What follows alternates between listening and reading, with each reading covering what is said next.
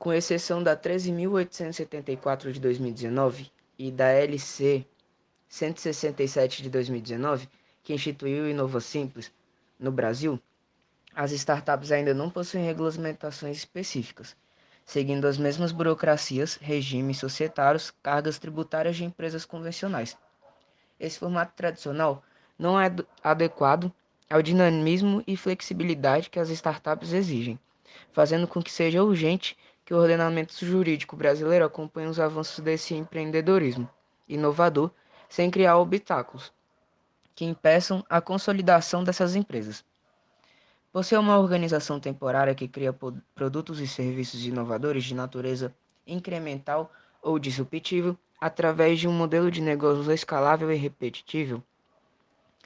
sob condições de extrema incerteza, a startup precisa de uma regulação jurídica específica a fim de viabilizar o crescimento e a consolidação da empresa com segurança jurídica para os investidores e proprietários. Diante disso, é que se define a criação de uma estrutura regulatória ágil, estável e que dê suporte às startups em fase inicial, até mesmo por meio de regulações assimétricas, principalmente em temas como direito societário, propriedade intelectual, tributação, contratos de trabalho. O marco legal deve abranger essas interfaces de modo a desburocratizar o ambiente de negócios da empresa, facilitar a segurança jurídica nos investimentos e recursos financeiros para os investidores, facilitar a participação das startups no processo de licitação para compras públicas, flexibilizar as relações trabalhistas, como ficou demonstrado uma das principais contribuições do marco legal, é a criação da sociedade anônima simplificada que reduzirá os requisitos exigidos para a constituição